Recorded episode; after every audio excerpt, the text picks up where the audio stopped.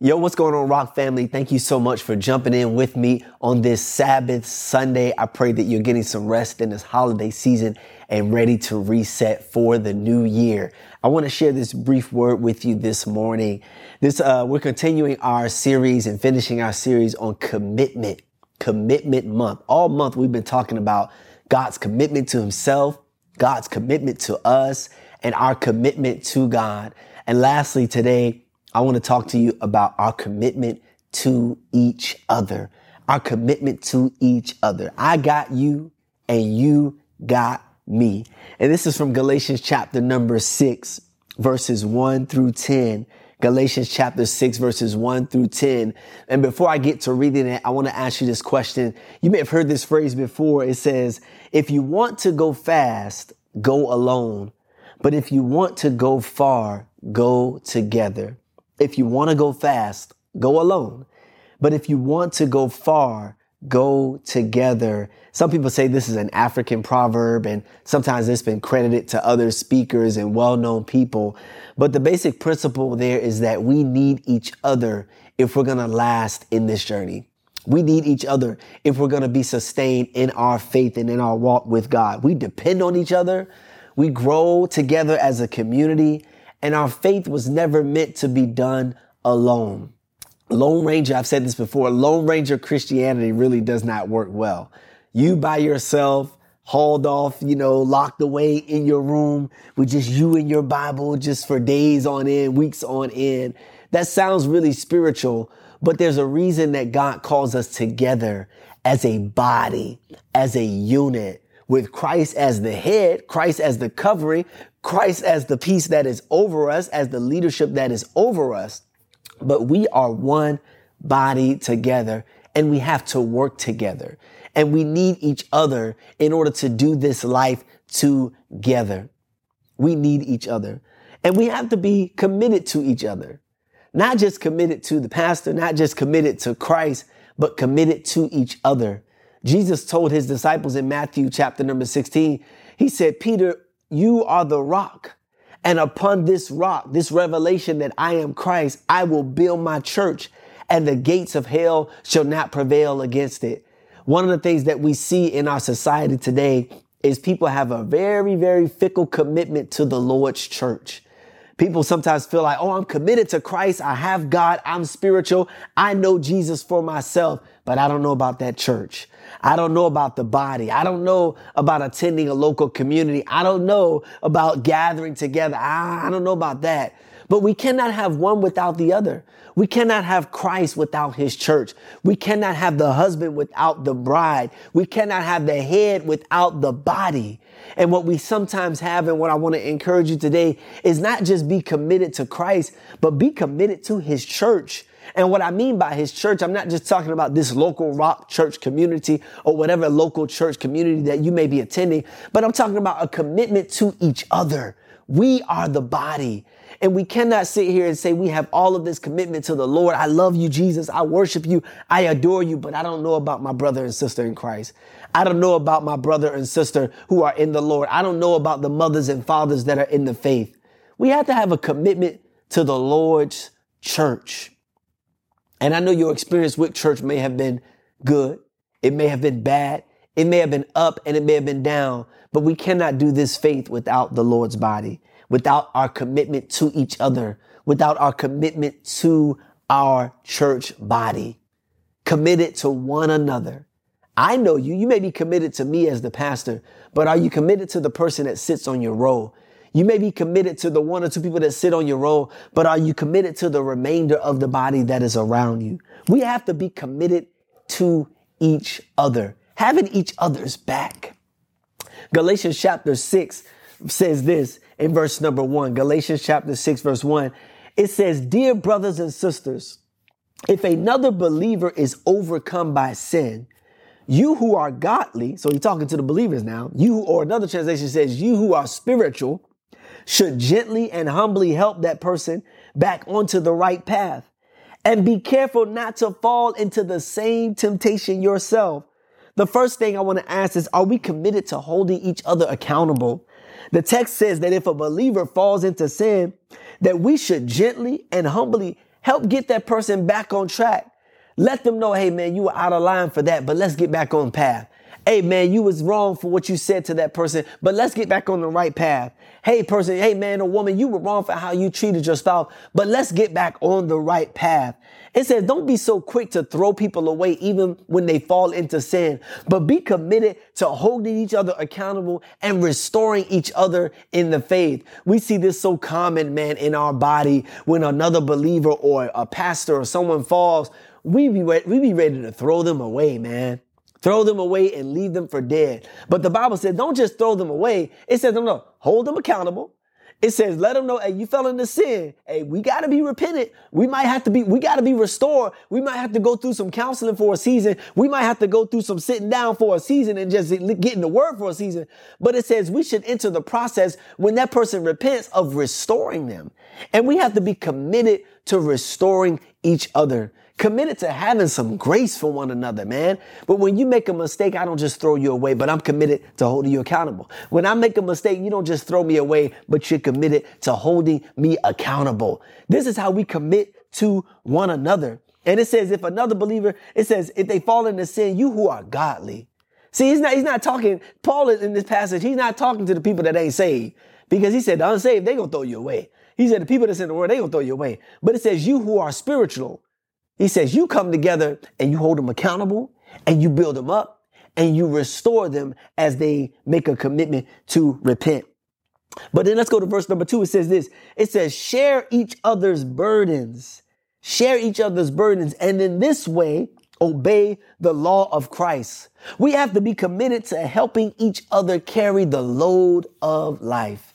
Carry the load of life. Many of you are watching are carrying weights carrying loads, carrying things, carrying burdens, carrying stress, carrying frustration, carrying misunderstandings, carrying hurt, carrying offenses, carrying wounds, carrying bruises from life. And it says, share each other's burdens. Commit to saying, let's talk about it. Let me help you carry that burden. Let me help you walk with that burden. Let me, how can I help you relieve some of that stress? How can I help you relieve some of that weight? How can I help you? I know you're in a tough spot right now, but how can I help you get out of the tough spot? And this is the thing is that sometimes helping to carry burdens, listen to the word. It says share each other's burdens. Listen, carrying burdens ain't easy. carrying each other's weight, that ain't easy. Sometimes carrying burdens is inconvenient. Sometimes carrying burdens is hard. Sometimes carrying, I don't want to carry your burden. This is my day off. I can't carry nobody's burdens. But it says sometimes we got to make commitment, carry each other's burdens, man. Even sometimes it's inconvenient.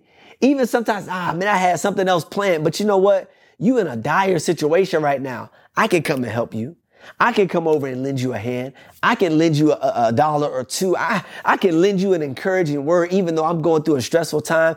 It says share each other's burdens.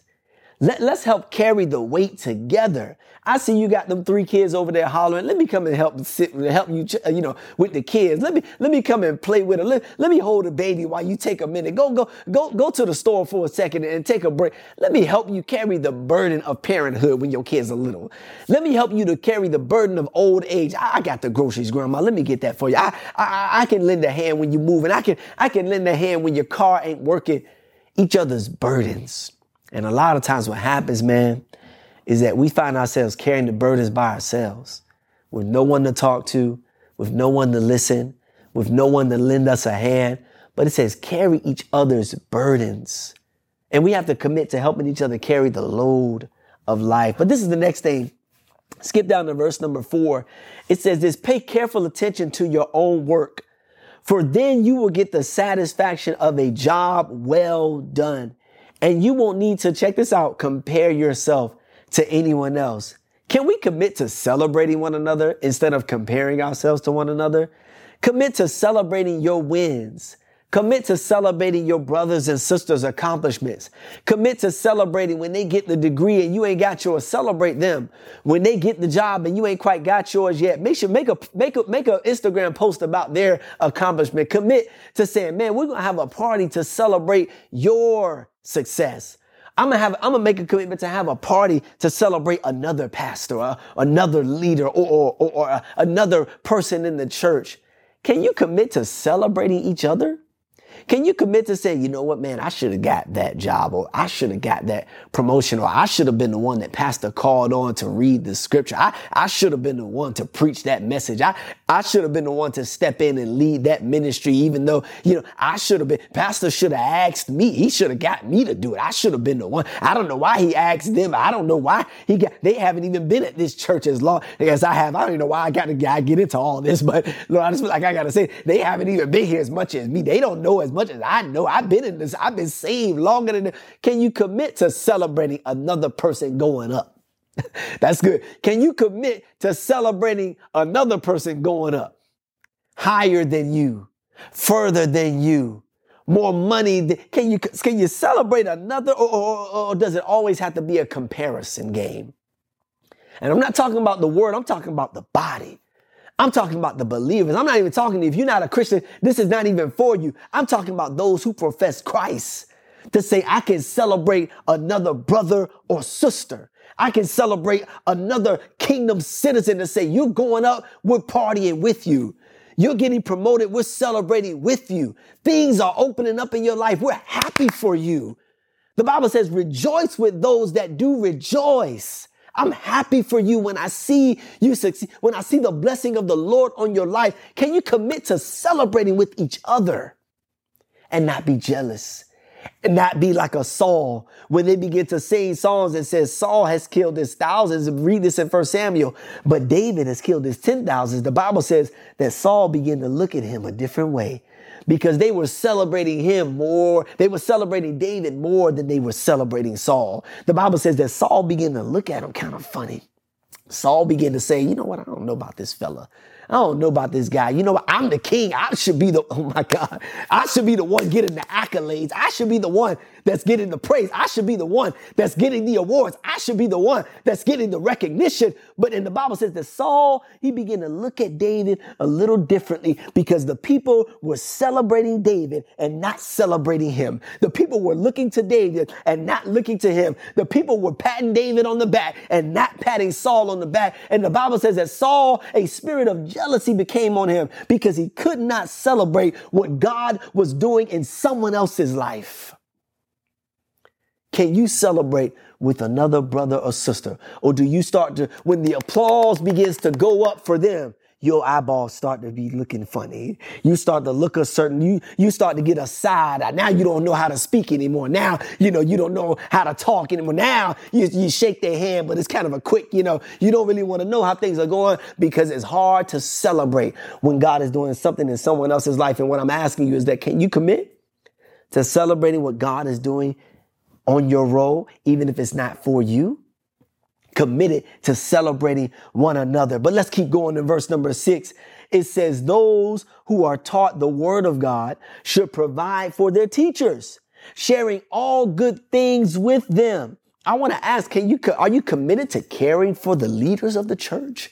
Are you committed to caring for those who shepherd and labor and teach and pray and cover and lead and guide and correct? Can you commit to caring for the leaders? And I, mean you may be saying, Pastor Corey, you just talking about taking care of you. I ain't even just talking about taking care of me. I'm saying for the other leaders.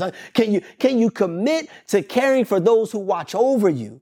It may be the pastor or it may be another elder. It may be the ministers or it may be another mother or father in the church. Can you commit to caring for those who pour into you? It's not just about, I'm not saying this as a pastor, just, you know, so you can take care of me. No, no, I'm not saying that at all. That's a part of it. I'm saying, no, no. Can you commit to caring for those who look after you? The, the text says providing that it says sharing all good things with those who, who, are, who, who teach you the word of God. Can you commit to caring for the person who's dropped a revelation on you that you did not have beforehand? Commit to sowing into their life. Commit to telling them how great it was. Commit to telling them, thank you for that. Thank you for the time of mentoring me. Thank you for the time of shepherding me. Thank you for the time of sitting with me and walking with me through the darkness of life. Can you commit to caring for those who watch over your soul? And this is the last thing here.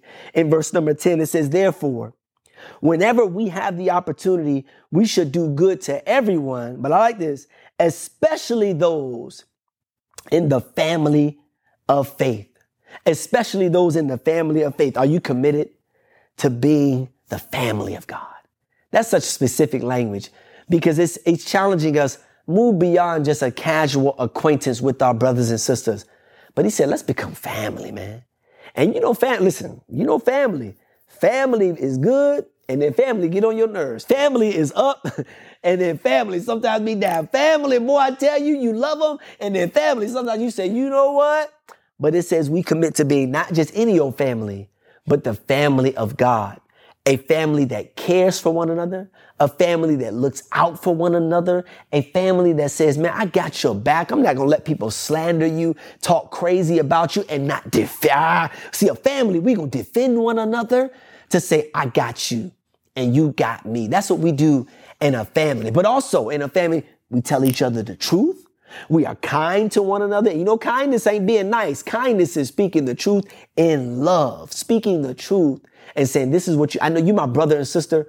I'm going to tell you what you need to hear, not just what you want to hear. But also, I'm going to have your back. I ain't to let nobody else talk bad about you, but I'm going to come to you and we're going to talk about it together and we're going to care for one another as a family. Can you commit to being a part of the family of God? A family, this church, the body of Christ committed to one another. That's really what we got to work on. And if there's anything I would tell you in this last Sunday of the year, let's be committed. We've spent all month talking about being committed. Committed. Being one word we're going to talk about next year so much is being all in. We are committed to God. We are committed to Christ Jesus. We are committed to each other. And thanks be to God that God, through Christ Jesus, God is committed to us. He will never leave us nor forsake us. He said, nothing can separate you from my love, but he is committed to us. And we in turn are committed to him and committed to each other. I pray you receive the word of God today. I pray that this next 12 months will be the best year of your life as you first make a commitment to living for the Lord Jesus. Rock family, I hope to see you in the very first Sunday of the new year. I want to thank you for everything that you have done and sown and given, how God has moved in our ministry and continues to enlarge our territory this year. And I hope to see you all soon in the new year. Let me pray for you. Father, thank you for your word today. I pray that you would bless your people, that even while we're in a Sabbath moment, that you would give us rest, rejuvenation, and allow us to be recharged for this journey that is ahead. We are committed to you and we are all in on the calling that you have on our lives. We thank you, we honor you, and we love you. In Jesus' name we pray. Amen. I'll see you all soon. Peace.